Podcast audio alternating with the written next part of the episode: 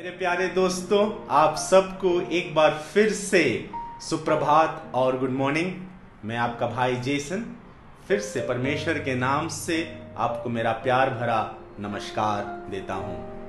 आज जनवरी 12 2019 शनिवार है। आज से मैं आ, हर शनिवार आपके सामने एक कहानी प्रस्तुत करूँगा शायद वो बाइबल से होगा या फिर कहीं और से होगा, लेकिन उसमें परमेश्वर का शुभ संदेश हमारे लिए ज़रूर होगा। क्योंकि हम जनवरी के महीने में, यीशु मसीह के बारे में हम ज़्यादा जानने की कोशिश कर रहे हैं, इसीलिए आज हम यीशु मसीह के एक दृष्टांत को हम देखेंगे और उसके द्वारा हम परमेश्वर के उस शुभ संदेश को जानने की कोशिश करेंगे।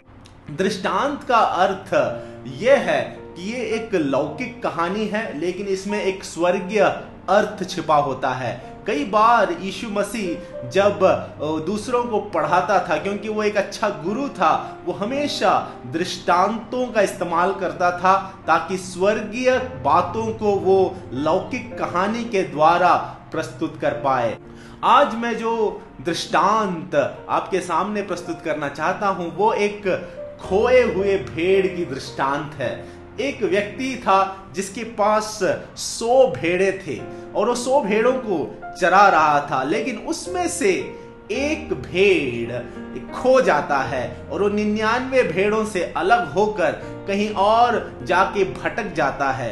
लेकिन वो व्यक्ति जो है, उस एक भेड़ को वो भूलता नहीं है। वो उस भेड़ को खोजने के लिए ये जो निन्यानवे भेड़ सही जगह पे चल रहे हैं, उनको वहाँ छोड़ के वो उस एक भेड़ को खोजने को निकल जाता है। उस व्यक्ति की सिर्फ़ एक ही आशा है कि वो उस एक भेड़ को जो भटक गया है, जो कहीं दूर चला गया है, वो उसको पा लेगा और उसको वापस लेके आएगा। आखिरकार उसे वो भेड़ मिल जाता है। और उस भेड़ को जब वो पा लेता है, उस खोए हुए भेड़ को, वो उस भेड़ को अपने कांधे पे उठा के वापस उसी जगह पे जाता है जहाँ पे बाकी निन्यानवे भेड़ वहाँ मौजूद है। और जैसे ही वह वहाँ पहुँचता है, वो अपने दोस्तों को बोलता है कि आज मेरे लिए बहुत खुशी की बात है, क्योंकि एक भेड़ खो गया था, लेकिन मैं उसको खोजने निकला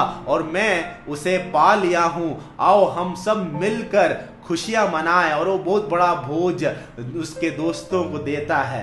इस छोटे से दृष्टांत से ना हमें बहुत कुछ सीखने को मिलता है और खास तौर से जब यीशु मसीह लोगों को जब ये दृष्टांत सुना रहा था, वो एक स्वर्गीय अर्थ को यहाँ पे प्रदर्शित करना चाहता था और करना चाहता है।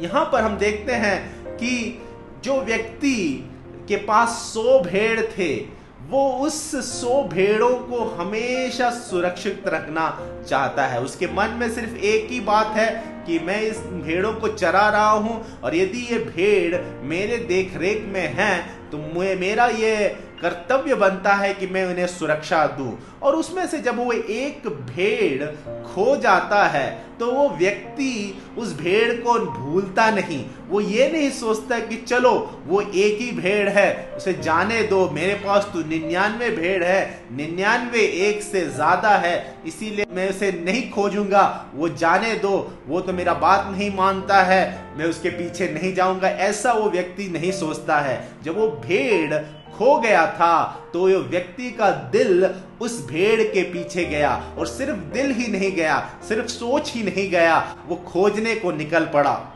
हम देखते हैं कि हम जब इस दुनिया में हैं, हम एक भेड़ के समान हैं। हमारी सृष्टि परमेश्वर ने की है। हमें लगता है कि हम अपने आप में कुछ कर सकते हैं। लेकिन एक बात हम सबको पता है कि हमारे अंदर जो दिल धड़कता है, हमारे पास ये जानकारी नहीं है कि अगले क्षण क्या ये मेरा दिल धड़केगा। हम सब इस दुनिया में एक भेड़ के समान हैं और हमारा जो चरवाहा है, वो परमेश्वर है, जो हमारा सृष्टि करता है। ना हम कई बार इस दुनिया में अपने रीति में हम चलते हैं, अपने ही कार्यों में हम चले जाते हैं। उस चरवाहे को छोड़कर, उस व्यक्ति को छोड़कर जिस जो हमें चरा रहा है, हम उसकी आज्ञा का पालन नहीं करते।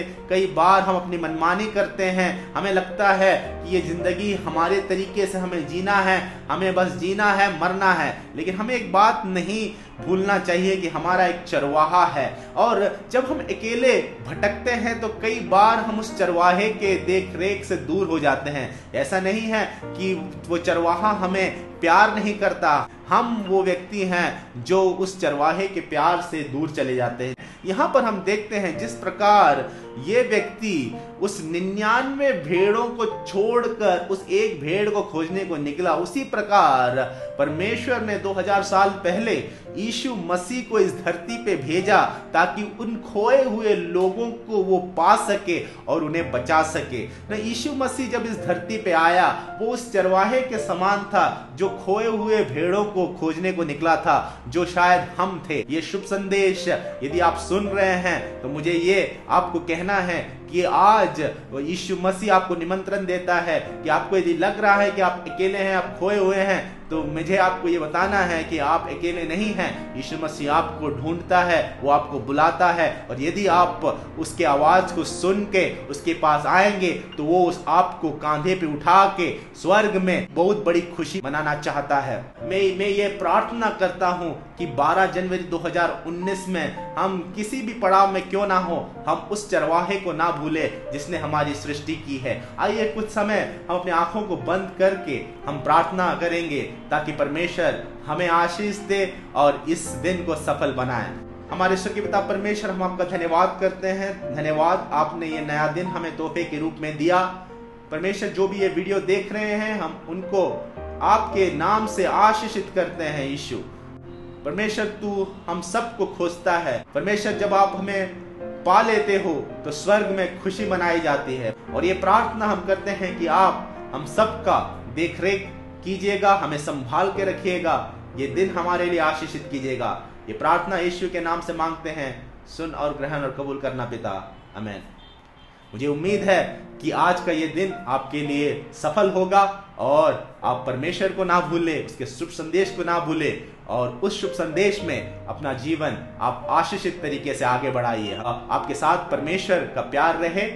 धन्यवाद।